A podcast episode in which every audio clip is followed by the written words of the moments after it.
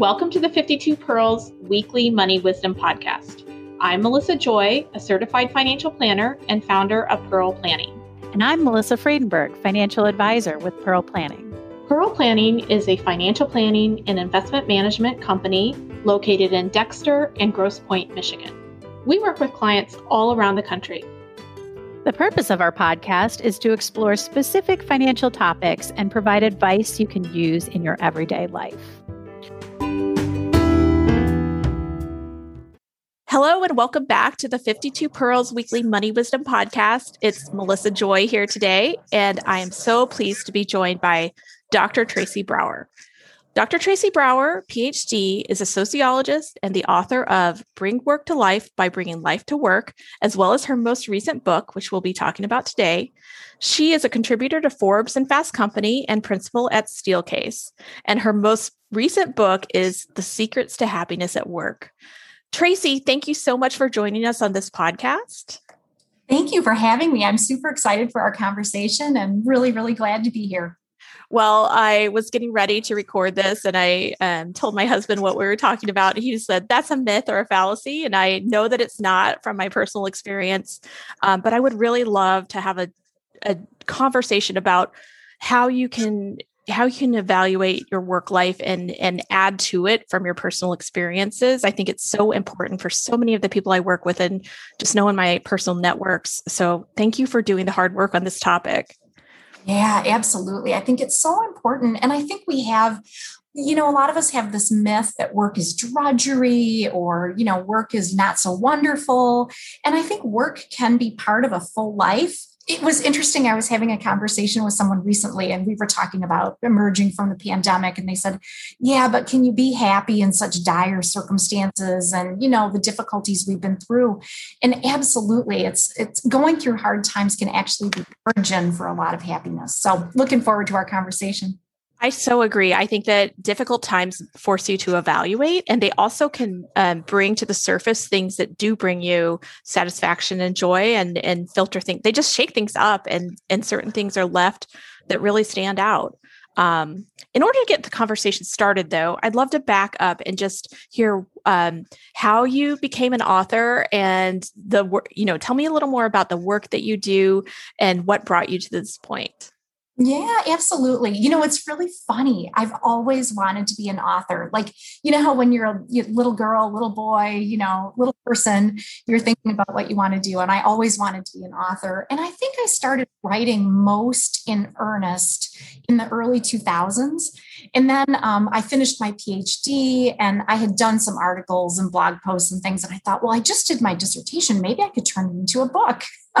it should be easy, right? It's great reading material, right? It's exactly the same as what you want to pick up in Target. yeah, exactly right. Uh, and that was that was not so much the case. But yeah, I love to write. It's actually interesting because it's what I do on the weekends. It's sort of like my weekend therapy. And so it really is along the lines of that happiness piece. Like do what you love, you know?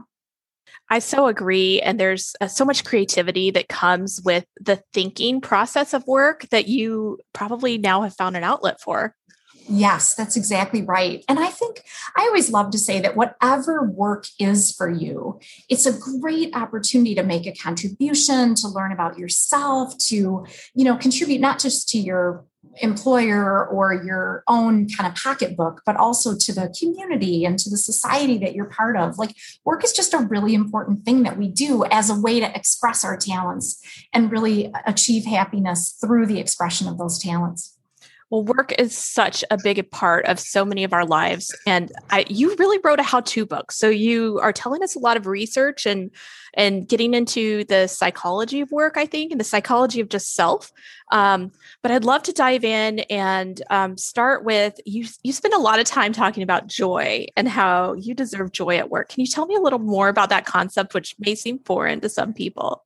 Yeah, absolutely. And I love talking to Melissa Joy about joy. I mean, it's just, I think it's so interesting. It's all about our framing, right? And it's a level set. Like when you walked into a room, you automatically get a level set from your last name, right? Um, but we all can get that level set. We all can get that framing. And the thing that I really think is so important is that we can choose and create the conditions for our happiness. We don't have to wait for, you know, happiness to come at us on a silver platter. All the conditions don't have to be perfect. And happiness will ebb and flow. It's not always, you know, butterflies and lollipops. We will have ups and downs. And you can have a joyful, happy, contented life, even if you have those ups and downs, and actually because of those ups and downs. So, joy and happiness are things that we can kind of deeply feel and that we can frame our thinking toward, and that we have so much empowerment to affect for ourselves and the opportunity to influence for others. So I just think it's we have to remind ourselves about that and and remind ourselves that you know happiness ebbs and flows and I think it's a, a myth that we always have to be happy or that we always have to do just the right things or make just the right choices to be happy. All of happiness can come in multiple ways. I think so many times people look externally to try to identify happiness. They see what other people are experiencing and say, I want some of that. And we are not taught to get internal to evaluate our happiness. I see that in the financial realm where, you know, there are things that people are seeking that maybe that it's keeping up with the jo- Joneses and that may, may not bring you personal satisfaction and contentment um, contentment something I really think about a lot in the financial realm. So I know that um, just saying, okay, you can be jo- joyful, that is not enough. What are some of the um, tools that you can use to seek joy or or get closer to what you're you're looking for? Yeah, I love your point. A couple of things about that. One is um, there's something called happiness inflation. Scientifically, it's hedonistic ab- adaptation. But the idea is that, you know, in our Western society, we tend to get a certain level of happiness and then we want more and we want more and we want more. But as I said, it ebbs and flows, and it's actually less helpful to think about more, more, more. And happiness is actually negatively correlated with materialism. The more you experience materialism, the less happy you will be. And the other thing that's really important to know is that you if you pursue happiness, you're actually less likely to achieve it as well. Um, it's like you know beach sand through your through your fingers, right? As long as we're in the summertime months right now. Um, the reason is that when you're pursuing happiness as its own goal or joy as its own goal, you're reminding yourself that you don't have it today, that you don't have enough today. And you're focusing very much on yourself, which tends to reduce kind of peripheral vision and context and a sense of the whole, which is much more about happiness. So, the ways to accomplish happiness are being um, super grateful. Gratitude is extraordinarily correlated with happiness as we look at scientific studies. The other thing that's extraordinarily correlated with happiness is generosity. When we are generous to others, um, that is really, really helpful. Another thing that's correlated with happiness is kind of keeping focus on the big picture and the, you know, kind of your why. Your why can be tiny and ordinary and everyday. It doesn't have to be a high pressure why, but keeping focus on kind of um, how am I contributing to others and what are the reasons that I'm doing what I'm doing? What's important to me? Oh my gosh, I there's so many things to think about and the three things that you just said. Being grateful is something that is important in financial work as well. It it, it helps set perspective. It's an extraordinary tool um, when you think about gener- generosity and gratitude to teach children about money um, teaching charitable um, you know uh, inclinations ha- can have a powerful kind of multiplier effect about responsibility with money. And then that there's so many times in your book where you talk about focus and perhaps perspective or the length of time you're that you're focusing on that I thought was just such a good trigger for, you know, are you in the moment of just frustrated with this next meeting or are you thinking about the purpose and the why? So how do we put those three things to work um, not just in general but into the workplace? What what do you recommend doing? Yeah, I think those are great questions. One thing that I was just learning recently there's this interesting um, element called linguistic determinism. And linguistic determinism is the words that you use influence the way that you think and the way that you behave. And there was an interesting study done on different um, languages And in the English language, we tend to separate, we use a lot of words to describe tense, future tense, future imperfect tense, past tense, you know, et cetera. And that tends to separate the present from the future. There are other languages, um, especially um, uh, Eastern languages, where there is less emphasis on tense. And the thing that's really interesting is they found that people in though who use those languages as their first language tend to save more money, tend to be more financially astute, and tend to plan for the future more effectively. Isn't that interesting?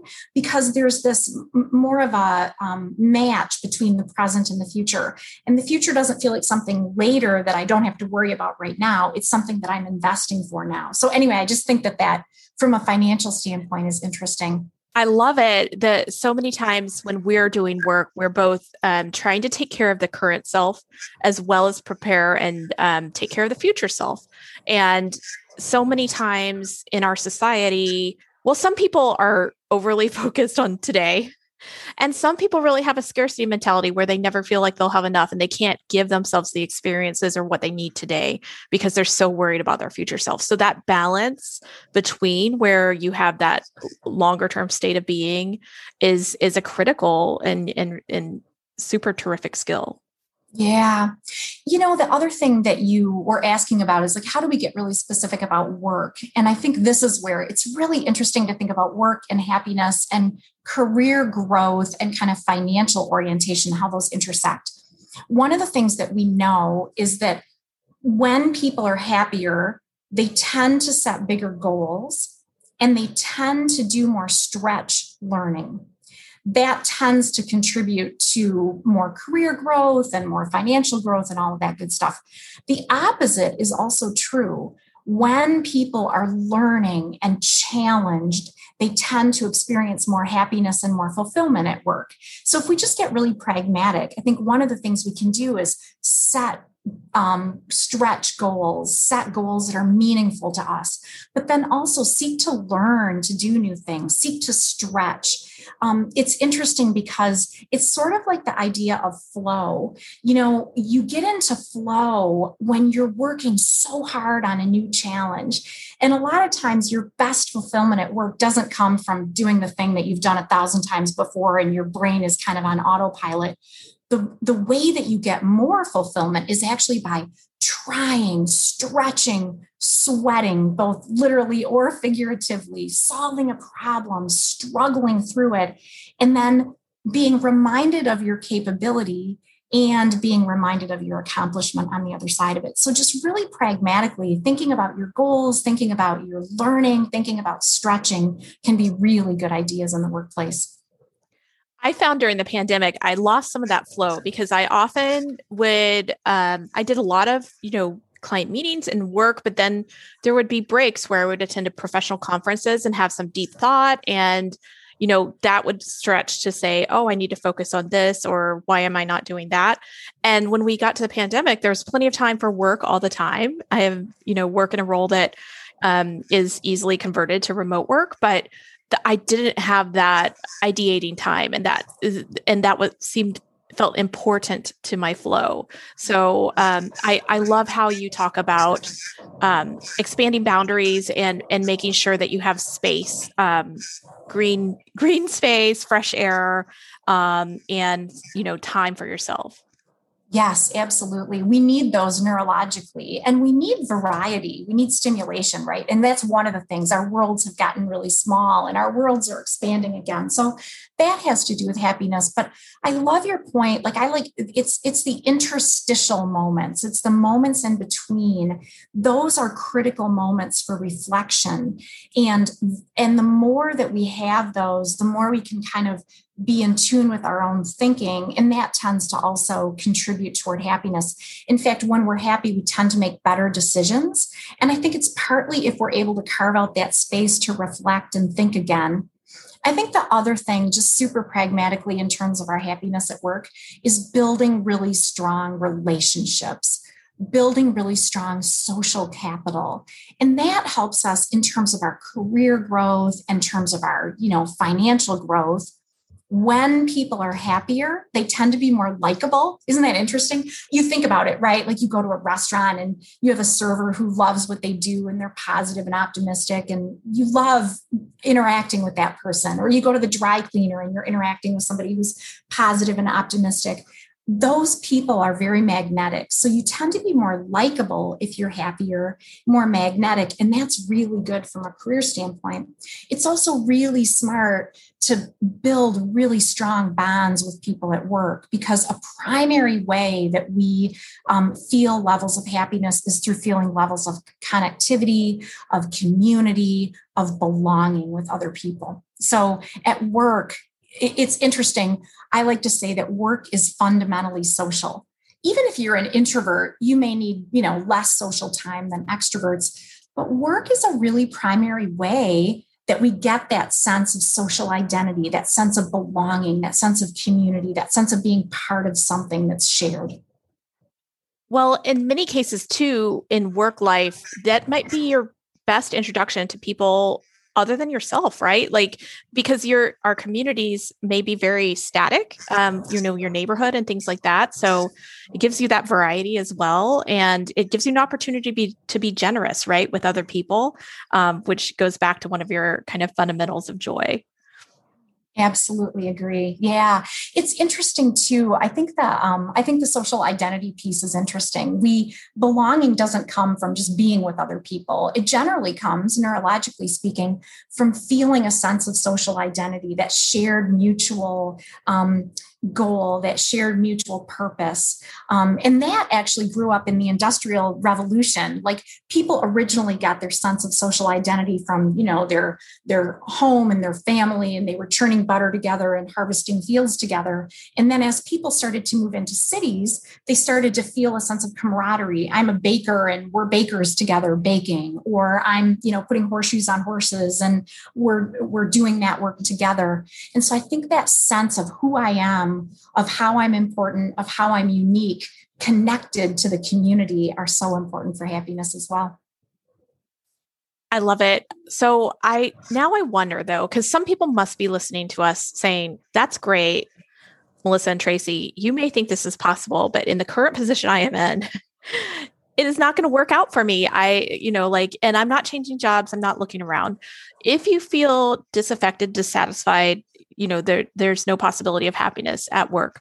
What um what could change someone's mind or what what might you ask them what exercises might you ask them to kind of go through yeah, I think that's a great question. And we know that um, happiness is based on genetics. There is a genetic component. Happiness is based on circumstances. There's absolutely a circumstantial component. And the third component is choice. So you might say, Oh, I wasn't blessed with great happy genetics and I'm in really tough circumstances, but you still have a level of choice. And the three things that you can do as you think about being, and, and we can all be in situations where we can't just kind of go do something different, right? We've got all kinds of contextual constraints, and that's super fair. Um, one thing you can do is think differently, change your frame, right? Like I love the I love the saying, change your thinking, change your life, right? there are so many examples of people who've gone through really, really hard times and they've been able to change their frame of mind. And there is something called post traumatic growth in which we grow through really difficult situations. So, one is to kind of change your thinking. Another is to influence the circumstances that you're in. You can do that even in small ways. Sociologically speaking, the number one way that people learn is through watching other people, even if we're not consciously aware of it. So you can influence, even if you're just modeling optimism, even if you're just modeling, you know, getting through the day um, effectively, even if you're modeling good decision making or respect for others, those things can influence your situation. And there's a there's one I like to think about, kind of a two by two model. Um, this one isn't in the book, but it's kind of like how tough is your situation on one of the axes of the model, and on the other axis is how much influence do you have? I just think it's a helpful way to think about it. Like if it's a huge issue, but you've got a lot of influence or even a little bit of influence, it might be an opportunity to stay and try to, you know, do your best to influence. Or maybe it's a huge issue and you feel like you don't have any influence, then you might want to kind of reevaluate and reassess. So, one way to address it is change your thinking. Another is to really consider your influence, even in small ways. And the third is to really think about opting out. And I know sometimes we can't opt out, but that is kind of the third element where you can just really say to yourself, gosh, are there other choices I could make um, that may be really disruptive, but really also constructive in terms of how it takes me forward? Sometimes we don't have a choice but to opt out and many people you know will make changes over over the years whether it's it's from their they instigate it or it's external influences when you do change um, either jobs or careers what are some suggestions that you have for success and kind of setting the tables the right way for that yeah. happiness yeah, it's a great question. I think the first thing is to remember there's no perfect choice. You know, like I think we tend to think if I choose the right job, I'll always be happy every day, every minute, right? But we know every job has things that you like and things that you don't. Or if I choose the right partner, I'll be perfectly happy all the time. But if we're honest, you know, sometimes our partners or even really good friends can have annoying, you know, capable or uh, uh, characteristics. So I think one is to remember there's no perfect choice. You're choosing as close as you can get to an alignment with, with what you love.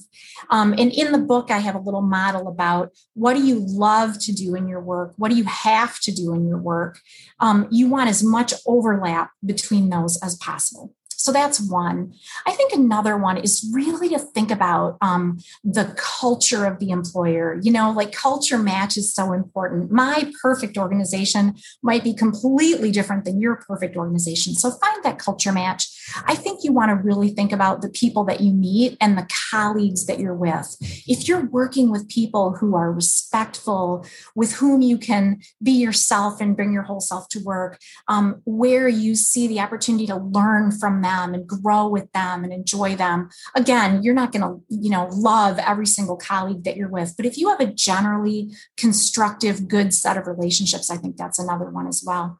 And I think that um, another one is to think about your job today and your career path.